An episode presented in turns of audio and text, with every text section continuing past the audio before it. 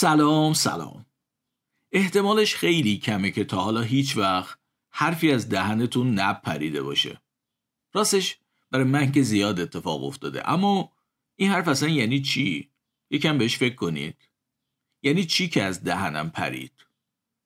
خیلی وقتا اون حرفی که این تعبیر رو در موردش به کار میبریم حرف نادرستی نیست، ولی به هر دلیل ترجیح میدادیم به زبون نیاریمش و به همین خاطره که میگیم از دهنم پرید. من رضا امیرم و شما دارید قسمت سوم از فصل دوم پادکست مهرنگیز رو میشنوید. اگه تازه به جمع ما پیوستید خوش اومدید. کار من تو این پادکست سرک کشیدن به بعضی ویژگی های آدمی زاده و هدفم اینه که خودمونو کمی بهتر بشناسیم. قسمت های فصل اول پادکست بیشتر به موضوعات مربوط به زنان اختصاص داشت، مثل اینکه ما بیشتر بچه مادرمون هستیم تا پدرمون، ژنای بیشتری رو از مادرمون گرفتیم تا پدرمون. به همین خاطرم هست که اسم پادکست رو گذاشتم مهرنگیز، اسم مادرم. امیدوارم اون قسمت ها رو شنیده باشید یا بشنوید. تو فصل دوم بیشتر به تمایلات و رفتارهای آدمیزاد میپردازم.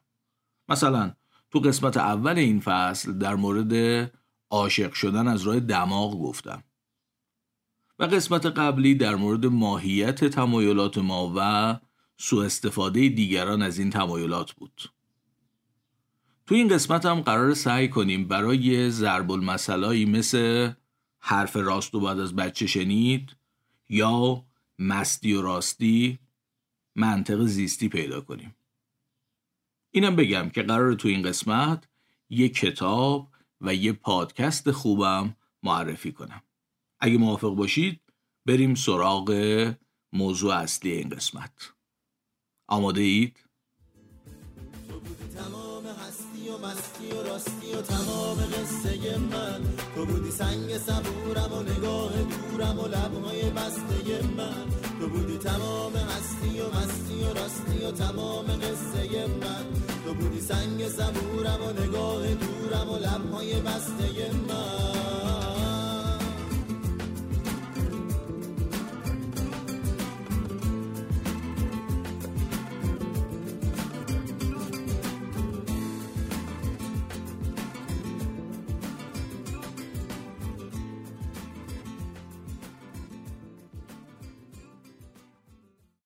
اول میخوام یه خاطره تعریف کنم براتون. یه دوستی دارم به نام رامتین. اون موقع هم کلاسی بودیم تو مدرسه، شانزده سالمون بود، سال شصت و نه. رامتین اون موقع یه کامپیوتری داشت به نام آمیگا پانصد که توی کامپیوترهای خونگی اون موقع قولی بود واسه خودش. هم گرافیک خیلی قوی تری داشت از کامپیوترهایی مثل کومودور شصت و چهار و اسپکتروم صد و بیست و هشت که اینا هم اون موقع کامپیوترهای خونگی معروفی بودن. هم دیسکت میخورد و هم موس داشت. این اعداد شصت و چهار و صد و بیست و هشت و پانصد هم که توی اسم این کامپیوترها بود مقدار رم کامپیوتر رو نشون میداد به کیلوبایت. مثلا شصت و چهار کیلوبایت کلن کومودور شصت و چهار رم داشت.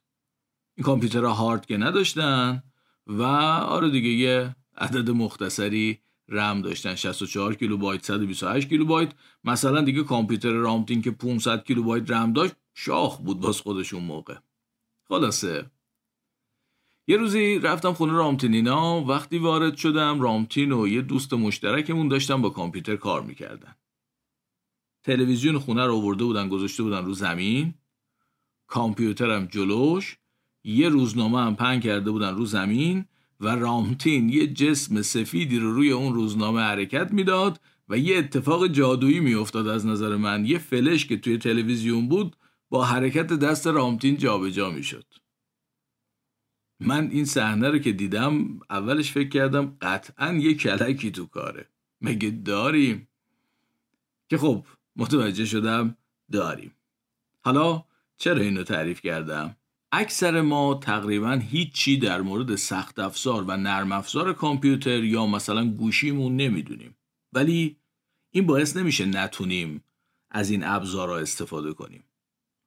شما رو نمیدونم ولی من مثلا در مورد کلاج ماشین و اینکه چی کار میکنه در حدی میدونم که اصلا نمیشه بهش گفت دونستن. اصلا نمیدونم کلاج ماشین کجاشه. اما میتونم از این چیزی که در واقع هیچی ازش نمیدونم استفاده کنم. راز این موضوع یعنی استفاده کردن از چیزی که اصلا نمیدونم کجاست یا اصلا چیه، در چیزیه که من بهش میگم رابط کاربری. الان در مورد کلاج رابط کاربری یه پداله. من کافیه بدونم که این پدالو در چه مواقعی و با چه نیرویی فشار بدم یا کی پامو از روش بردارم تا بتونم از اون چیزی که اصلا نمیدونم چیه استفاده کنم. یه سری علامت راهنما هم مثلا مثل تغییر صدای ماشین وجود داره که به من اجازه میده رفتارم رو در این مورد تنظیم کنم. احتمالا حالا متوجه منظورم از رابط کاربری شدید. یه پدال و دو سه تا نکته ساده به من اجازه میده از چیزی که ماهیت واقعیشو نمیدونم استفاده کنم. در مورد کامپیوتر و گوشی این ماجرا خیلی گسترده تر و مفصل تر هم هست. اکثر ما فقط اسم سی پی یو و رم و کارت گرافیکی و اینا رو شنیدیم. از کدنویسی و برنامه‌های کامپیوتر یا گوشی هم هیچ چی نمیدونیم. اما رابط کاربری مناسب بهمون این اجازه رو میده که از این چیزها استفاده کنیم. ما نمیدونیم، من که نمیدونم، در واقع وقتی پوینتر موس رو میبریم روی یه جای خاص صفحه و دکمه سمت چپ رو مثلا فشار میدیم چه اتفاقی تو چه بخشی یا چه بخشایی از کامپیوترمون رخ میده. ولی همین که موسی با ساختار مناسب و دو تا دکمه راست و چپ وجود داره و جاهای خاصی هم تو صفحه مانیتور به صورت گرافیکی مشخص میشن که روشون کلیک کنیم، به ما این فرصت رو میده که بدون داشتن علم سخت افزار و نرم افزار از هر دوی اینا یعنی سخت افزار و نرم افزار به خوبی استفاده کنیم. تا اینجا قبول؟ حالا تمایلات ما بخش مهمی از رابط کاربری نیازهای زیستی ما هست. ما معمولاً خود نیاز زیستی رو که نمیفهمیم، نمیشناسیم خود نیاز زیستیمون رو، ولی تمایلاتمون به همون این فرصت رو میدن که در راستای تأمین نیازهای زیستیمون حرکت کنیم.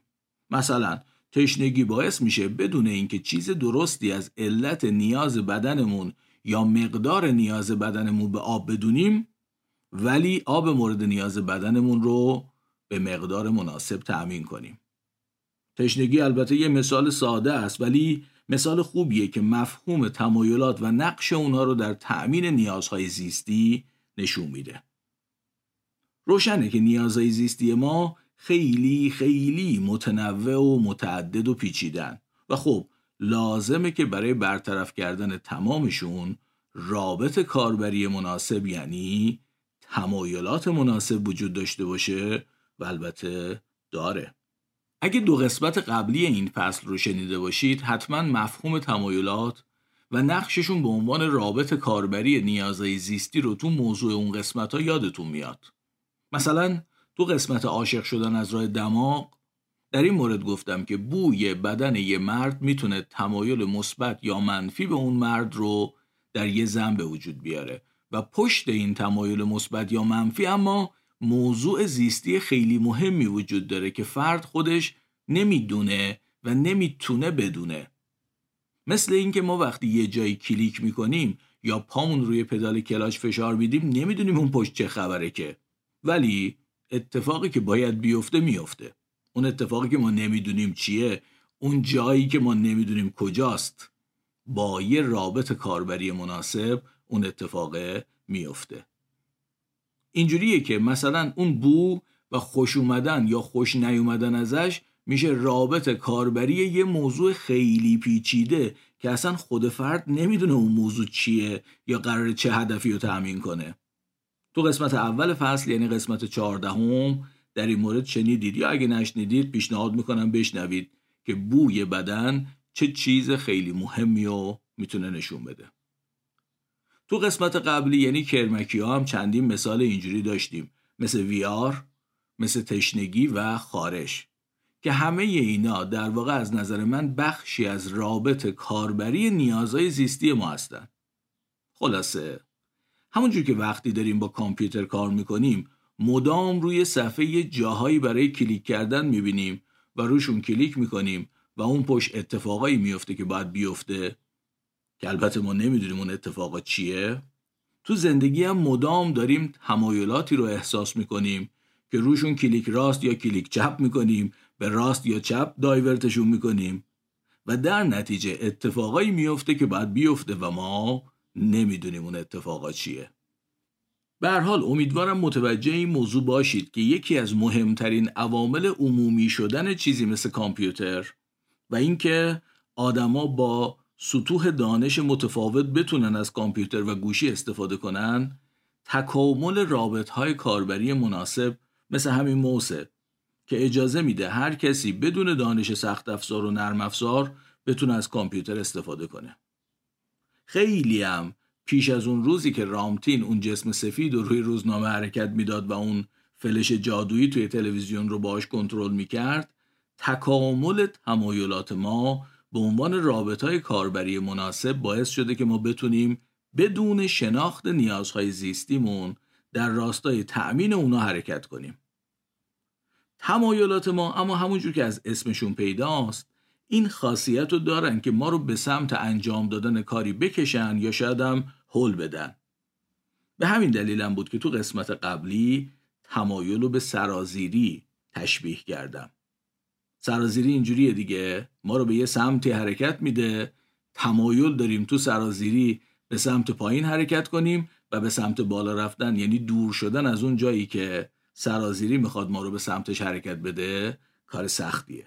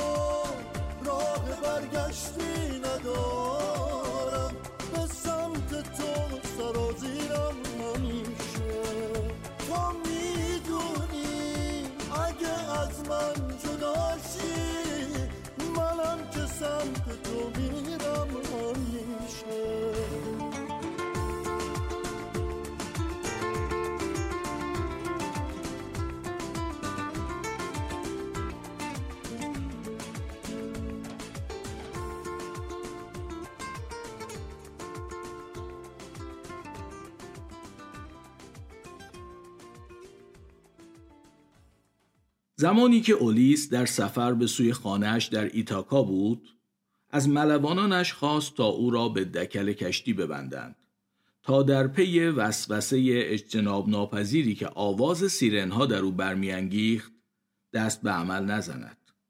اولیس میدانست که در اوج هیجان نمیتواند در برابر میل و اشتیاق مقاومت کند، اما به جای آنکه از سفر چشم بپوشد تصمیم گرفت با خود پیمان ببندد و خیشتن منطقی خود را به خیشتن پیشبینی شده تکانه‌ایش پیوند دهد. چیزی که براتون خوندم بخشی از کتاب زندگی پنهان ذهن نوشته آقای ماریانو سیگمان و ترجمه خانم ماندانا فرهادیان بود که انتشارات فرهنگ نشر نو منتشر کرده این کتابو. اولیس شخصیت اصلی کتاب اودیسه نوشته هومره.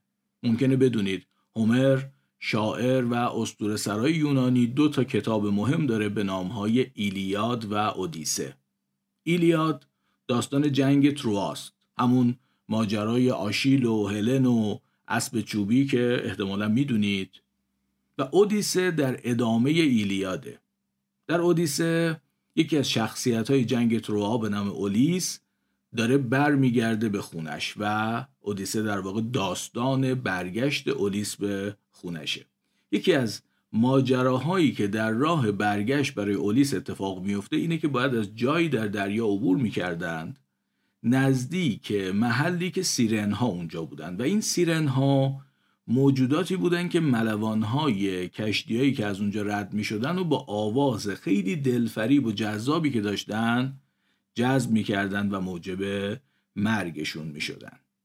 اولیس برای اینکه بتونه در برابر سلاح مرگبار سیرنها یعنی آوازشون مقاومت کنه گوشاشو پر از موم میکنه و میگه ببندنش به دکل کشتی. میبینید که صحبت تمایل، وسوسه و البته مقاومت در برابر تمایل مطرح شده.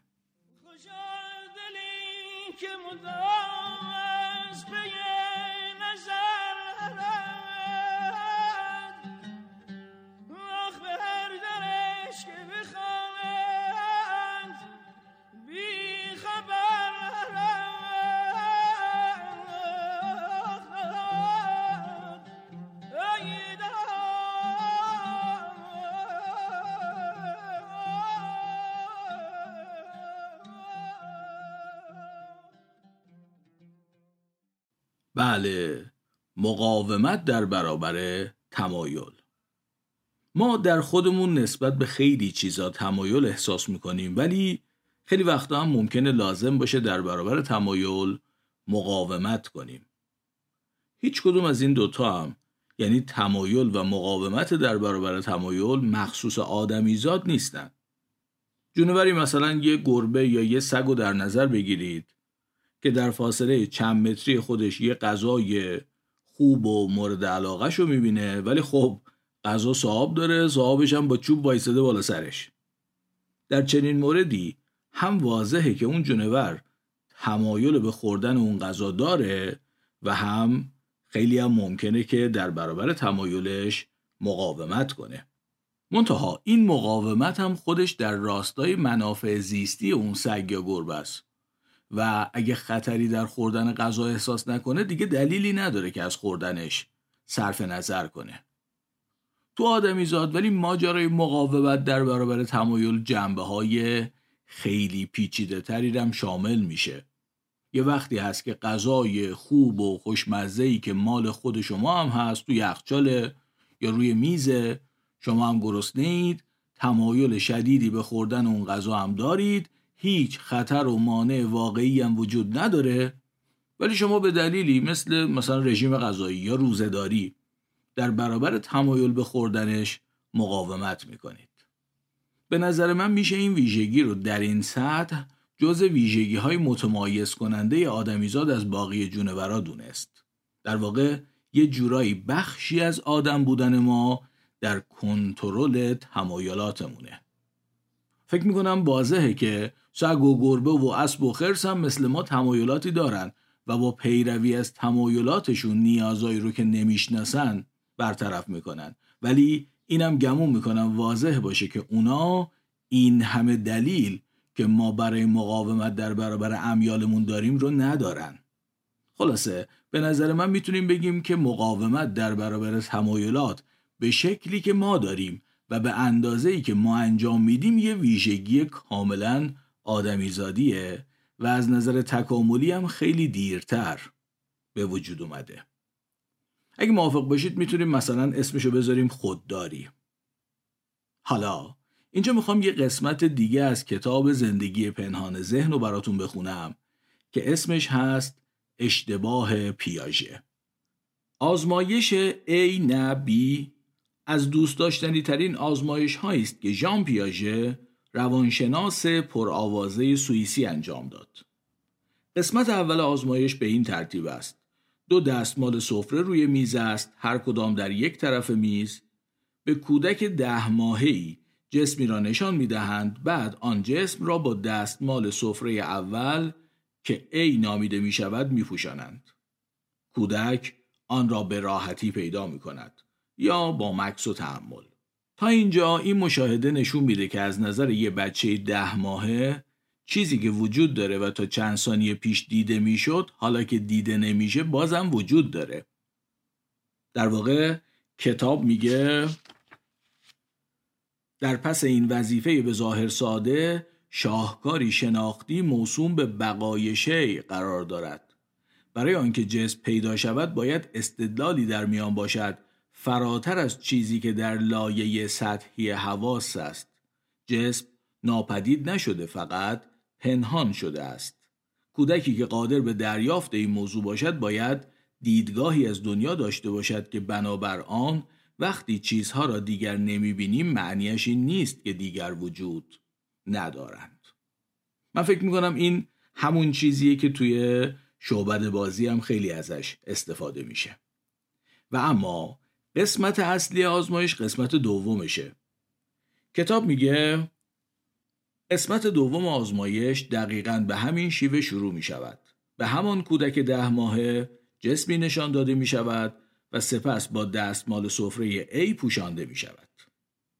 اما بعد و پیش از آن که کودک کاری بکند، شخصی که آزمایش را انجام می دهد جسم را زیر دستمال سفره دیگر که B نامیده می شود می برد. به طوری که کودک حتماً عمل جابجایی را ببیند.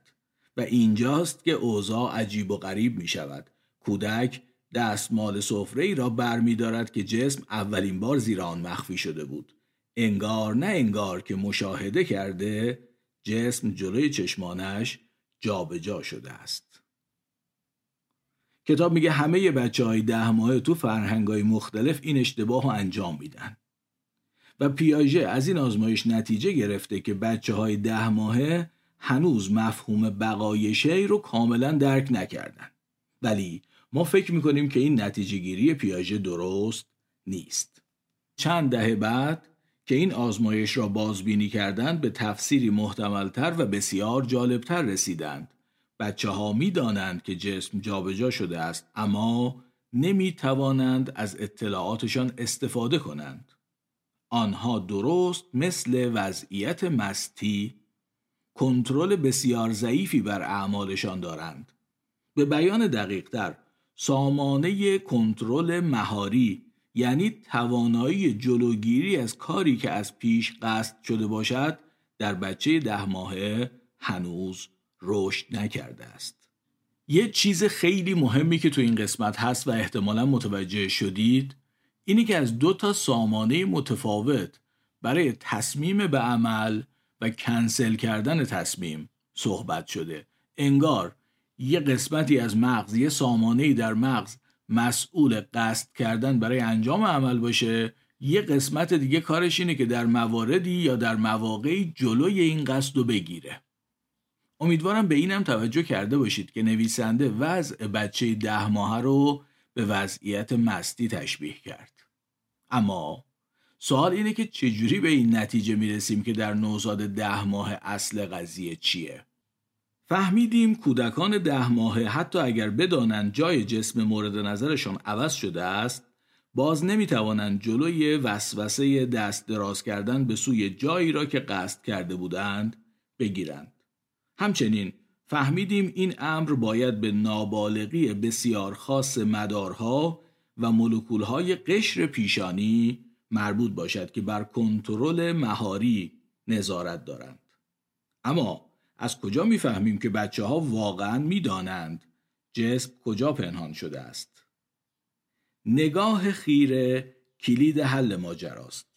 در حینی که بچه ها به سوی مکان اشتباهی دست دراز میکنند به جای درست خیره میشوند. نگاه و دستهایشان به دو مکان مختلف اشاره دارد. نگاه آنها نشان می‌دهد که می‌دانند جسم کجاست، اما حرکت دست آنها نشان می‌دهد که نمی‌توانند واکنش اشتباهشان را مهار کنند. آنها ماها اوجوبه‌های دو سر هستیم. در این مورد و نیز در بسیاری از موارد دیگر اختلاف بین کودکان و بزرگسالان در چیزهایی نیست که می‌دانند، بلکه در آن است که چگونه بتوانند بر پایه دانششان عمل کنند. به این آزمایش‌هایی که با توجه به چشم و حرکات چشم انجام میشه میگن آی ترکینگ که تو بزرگسالان هم در موارد زیادی استفاده میشه. این خودش یه قصه مفصله که امیدوارم بعداً بتونم در موردش بیشتر بگم براتون، ولی فعلا اینجا ما رو از موضوع اصلی دور میکنه. چشمای ما خیلی چیزا رو در موردمون نشون میده و اینم یکی از تفاوت‌های مهم ما با سایر جونورا از جمله نزدیکترین خویشاوندانمون مثل شامپانزه هاست. برگردیم به موضوع خودمون. ظاهراً دو تا سامانه داریم تو مغزمون. یکیشون بر اساس تمایلات ما دستور انجام کارهایی رو میده و این سامانه خیلی قدیمی تر از آدمی زاده. تو باقی جونورا هم تقریبا شبیه ما وجود داره. و در واقع بخشی از اون رابطه کاربریه که اجازه میده ما و سایر جونورا بدون درک درست نیازامون بتونیم بهشون پاسخ بدیم. اما یه سامانه دیگه هم هست که کارش جلوگیری از انجام اعمالیه که به هر دلیل لازمه جلوشون گرفته بشه، که مثلا میتونیم اسمشو بذاریم سامانه مهاری یا سامانه خودداری، و این تا حد زیادی مخصوص آدمیزاده، یا میتونیم بگیم در آدمیزاد خیلی از جونورهای دیگه گسترده تر و پیشرفته تره. در واقع انگار که یه بخشی از مغز ما بر اساس تمایلاتمون تصمیم به انجام عملی میگیره، اما برای اینکه این تصمیم واقعاً عملی بشه لازم از فیلتر یه بخش دیگه بگذره، و اگه این دومی اجازه بده اون کار رو واقعاً انجام میدیم. اهمیت این قسمت دوم تو زندگی و رفتارهای ما خیلی واضحه، مخصوصاً در زندگی اجتماعی و اخلاقی ما. مثلا من به عنوان یه مرد سالم اصلاً عجیب نیست که با دیدن برجستگی سینه‌های خوش‌فرمه یه خانوم تمایل داشته باشم لمسشون کنم، اما این تمایل باید از فیلتر سامانه دوم عبور کنه تا تبدیل به عمل بشه، و از من به عنوان یه مرد متمدن انتظار میره این کار رو انجام ندم، در حالی که تمایلش در من وجود داره. تمایل یه جای دیگه به وجود میاد و این که من این کار رو نمی کنم به خاطر سامانه دومیه که قصد و اراده ناشی از تمایل رو مهار میکنه. موی بر هم زده از جنگل انبوه از رود و دو آتش کده در پیرهنت پنهان بود. قصه های کهن از چشم تو آغاز شده، شاعران با لب تو قافیه پرداز شده. هر پسر بچه که راهش به خیابان تو خورد، یک شب مرد شد و یک که به میدان زد و مرد. من تو را دیدم و آرام به خواب افتادم، و از آن روز که در بند تو هم آزادم. من تو را دیدم و آرام به خاک افتادم، و از آن روز که در بند تو هم آزادم.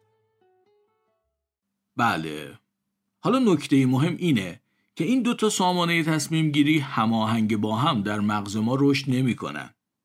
در بچه های ده ماهی آزمایش پیاژه سامانه قصد عمل بر اساس تمایل شکل گرفته، اما سامانه خودداری، سامانه مهاری هنوز ازش عقبه.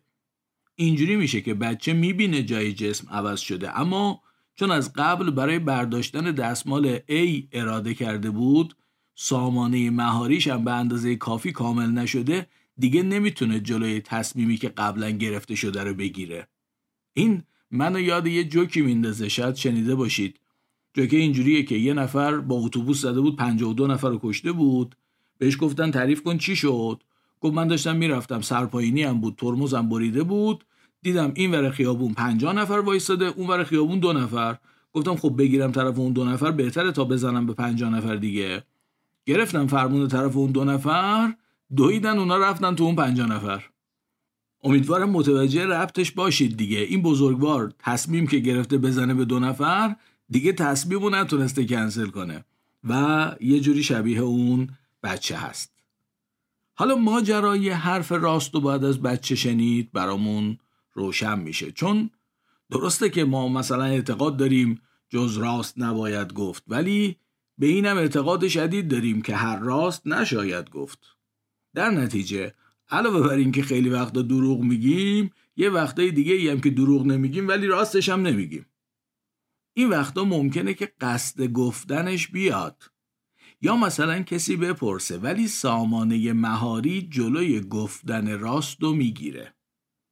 بچه‌ای که هنوز سامانه مهاریش به اندازه سامانه قصد عمل رشد نکرده، با وجودی که مامانش بهش کلی سفارش کرده، ولی مثلا وقتی عمش میپرسه خیلی صادقانه میگه که آره این لباسی که مامانم پوشیده رو از خاله‌ام قرض گرفته.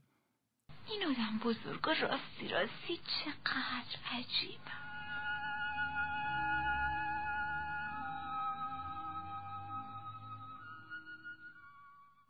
بله، نکته بعدی اینه که این عقب بودن سامانه مهاری از سامانه قصد انجام عمل تا سالها بعد، تقریبا تا پایان دوران نوجوانی هم ادامه داره.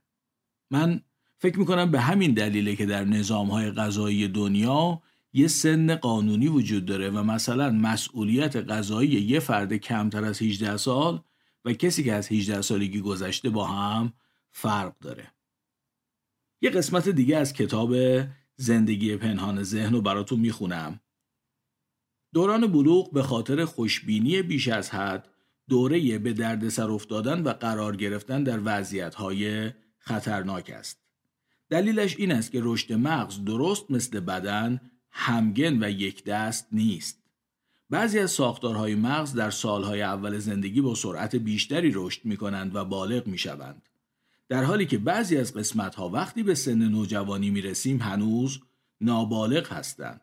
یکی از اسطوره‌های محبوب علوم اعصاب این است که دوران بلوغ به خاطر نابالغی قشر پیشاپیشانی، یعنی همان ساختاری که پیامدهای آینده را ارزیابی و تکانه‌ها را مهار و تعدیل می‌کند، دوران خطرهای خاص است. و حالا می‌رسیم به مستی. پژوهش‌های زیادی نشون میده که الکل در واقع بیشترین اثر رو روی قشر پیشپیشانی یا همون پریفرونتال میذاره و این ناحیه دقیقاً جاییه که بیشترین نقش رو در سامانه مهاری داره. و توی همین قسمتی از کتابم که براتون خوندم دیدید که به نابالغی قشر پیشپیشانی در نوجوانها و ارتباط این موضوع با رفتار هیجانی و خطرناک اشاره شده بود. مخصوصاً ترکیب این دوتا، یعنی نوجوانی و الکل، طبعاً این ماجرا رو تشدید میکنه و به همین خاطر در بسیاری از کشورهای دنیا که قانون درست حسابی دارن فروش مشروبات الکلی به نوجوانا ممنوعه و خیلی هم منطقیه که اینجوری باشه. همیشه یکی از نگرانی‌های والدین نوجوانا اینه که بچه‌هاشون برن مهمونی و مست کنن، چون در چنین شرایطی به وضوح ریسک رفتارهای پرخطر، مثلا روابط جنسی کنترل نشده، در بچه‌ها بالا میره که خب واقعا هم برای والدین جای نگرانی داره. به هر حال مستی میتونه از نظر اثری که بر سامانه مهاری میذاره و خودداری فرد رو پایین میاره، فرد بزرگسال رو از این نظر شبیه کنه به بچه‌ها. و اینجوریه که ما در این مورد دو تا ضرب المثل داریم. یکی این که حرف راست رو باید از بچه شنید و اون یکی هم مستی و راستی. ظاهراً به آدمای بزرگسال هوشیار خیلی امیدی نیست که راستشو بگن. مست بگو راست بگو، تا شب یلداست بگو، تا نفسی هست بگو، هرچی دلت خواست بگو. چیزی که برای خود من خیلی جالبه اینی که بسیاری از یافته‌هایی که امروزه مثلا ما با کمک روش‌های علوم اعصاب به دست میاریم، در واقع تجربیات پیشینیان ما رو که به این روش‌ها دسترسی نداشتن تایید میکنه. مثلا میشه مطمئن بود این که در نظام‌های قضایی دنیا مسئولیت قضایی یه فرد شانزده ساله با یه فرد بیست ساله متفاوته، خیلی قدیمی‌تر از اینه که بفهمیم قشر پیشپیشانی چه نقشی در مهار تکانه‌ها داره و در یه نوجوان هنوز این بخش به طور کامل رشد نکرده. پیشینیان ما بدون داشتن دانش ما به تجربه فهمیده بودن که کنترل یه نوجوان روی رفتارش کمتر از یه فرد بزرگساله. یا مثلا همین ضرب المثل‌های حرف راست و بعد از بچه شنید و مستی و راستی که بر اساس تجربیات آدما و نه مشاهده علمی شکل گرفتن، ولی امروز مشاهدات علمی اونا رو تایید میکنه. البته اینم فراموش نکنیم که پیشینیان ما مزخرف هم کم نگفتن و نصف همین ضرب المثل‌های فارسی واقعاً یه مشت چرندیات بی سر و ته و نادرستن. یه چیزی هم اینجا دوست دارم اضافه کنم، اونم این که در مورد قشر پیش پیشانی خیلی حرف وجود داره و امیدوارم بشه در آینده مفصل‌تر در موردش صحبت کنم. فقط اینو بگم که یکی از تفاوت‌های چشمگیر در شکل مغز و در نتیجه شکل جمجمه ما با بقیه میمونای بزرگ مثل شامپانزه ها تو همین قسمته که باعث شده پیشونی ما صافه، یا بهتره بگم عمودیه، ولی مثلا اگه به پیشونی شامپانزه ها دقت کرده باشید متوجه شدید که کاملا شیب داره و این به خاطر رشد زیاد قسمت جلویی لوب پیشانی مغز در آدمیزاده.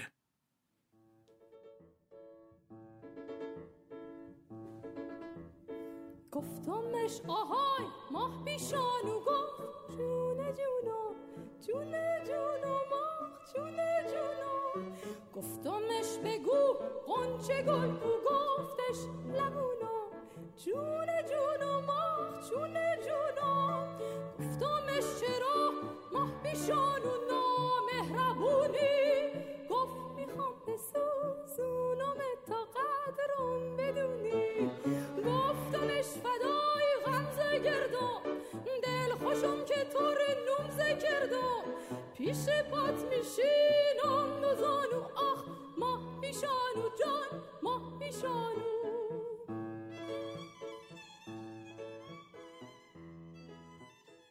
چیزایی که توی این قسمت می‌خواستم بگم تموم شد، اما این قسمت هنوز تموم نشده. حتما یادتون هست که گفتم میخوام یه پادکست خوبم بهتون معرفی کنم.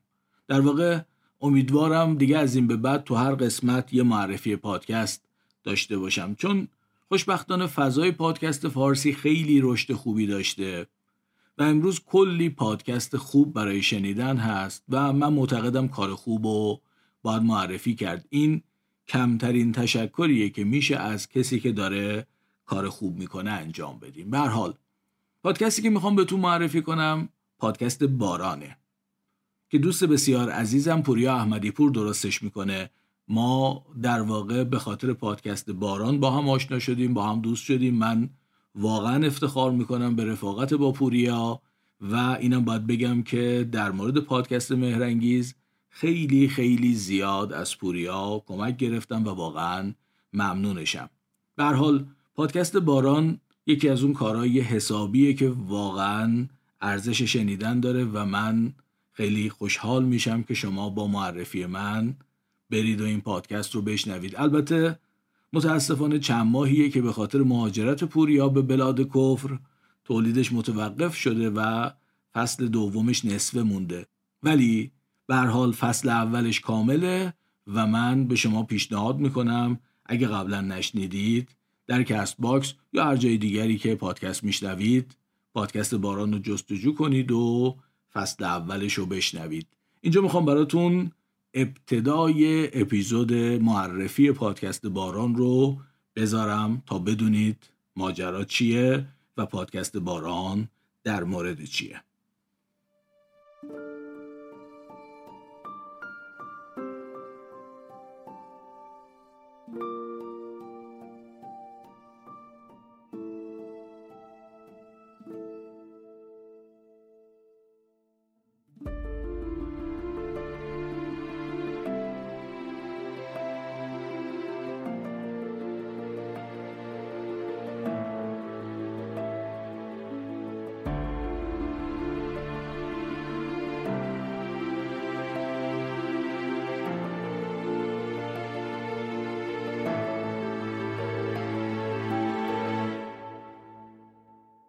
سلام سلام سلام، خیلی خوش اومدید به پادکست باران. من پوریا احمدی پور هستم و شما در پادکست باران قراره در مورد ذهن بشنوید، جایی که تمام تصمیمات کوچیک و بزرگ زندگیمون رو اونجا داریم میگیریم. ذهنی که مدیر مسئول تمام انتخاباتیه که ما انجام میدیم. کارکرد ذهن بسیار عجیب و غریبه. تمام شنیده ها، تجربیات، استدلالایی که توی زندگیمون اتفاق میافتن در نهایت در ذهن ما به یه سری باور تبدیل میشن که ما حتی بدون اینکه متوجه باشیم که دارن به ما آسیب میزنن یا نه داریم ازشون استفاده میکنیم. راجع به تمام این اتفاقات قراره در باران بشنوید. تصمیم من توی باران اینه که برم سراغ ریشه ها، اینکه اصلا چطور فلان باور در ما شکل میگیره و چرا ما چنین اعتقادی داریم، اینکه ذهن ما چرا اینجوری کار میکنه، چرا اینقدر برداشت‌ها و تصمیمات غلط میگیره، چرا اینقدر زود تصمیم میگیره، چرا اینقدر زود قضاوت میکنه، چرا اینقدر خطا میکنه در تحلیل‌ها. قراره با تمام این گول خوردن‌های ذهن آشنا بشیم. شاید حیرت کنید از اینکه چقدر راحت ذهن ما با یه جمله، یه تبلیغ، یه پیشنهاد تخفیف و یا یه مانور معاملاتی به یه سمتی گرایش پیدا میکنه و خودمون هم اتفاقا همدست فروشنده میشیم برای گول زدن خودمون. توی پادکست باران قرار این گول خوردن‌ها رو بشناسیم. شما قرار مثال‌های فراوانی رو در مورد تک تک این مفاهیم بشنوید. چه از زندگی روزمره‌مون، چه از ادبیات و اشعار خودمون و چه از منابع دیگه. امید من اینه که بتونم با این مثال‌ها مفاهیم پیچیده این کتاب رو کمی ساده‌تر و ملموس‌تر براتون بیان کنم. چون دونستن چرایی رفتار مغز باعث میشه که خیلی اتفاقات خوبی برامون بیفته. مثلا شاید باعث بشه در مباحثاتمون با دیگران یا مثلا در تصمیمات مالی که میخوایم بگیریم یا در تحلیل باورهایی که سالها داریم خیلی بهتر عمل کنیم. بله، لینک کست باکس پادکست بارانو میذارم تو توضیحات این قسمت که بتونید به راحتی پیداش کنید و بشنوید. من واقعا امیدوارم پوریا به زودی دوباره شروع کنه به ساختن اپیزودهای جدید و ما هم از شنیدن پادکستش هم لذت ببریم، هم چیز یاد بگیریم. خلاصه قسمت شانزدهم پادکست مهرنگیزم تموم شد. ممنونم که شنیدید و واقعا امیدوارم بپسندید. مثل همیشه اگه زنده بودم و شد خیلی زود با یه قسمت دیگه میام پیشتون و شما هم لطفاً تا اون موقع مراقب خودتون و خوبیاتون باشید. دوباره باز خواهم گشت، در گلخانه ها را باز خواهم کرد، تمام آسمان را آبی پرواز خواهم کرد، تو را در کوچه های کودکی آواز خواهم کرد. دوباره باز خواهم گشت، دوباره باز خواهم گشت، تمام قفل‌ها را باز خواهم کرد، از آن جایی که ماندم ناتمام آواز خواهم کرد.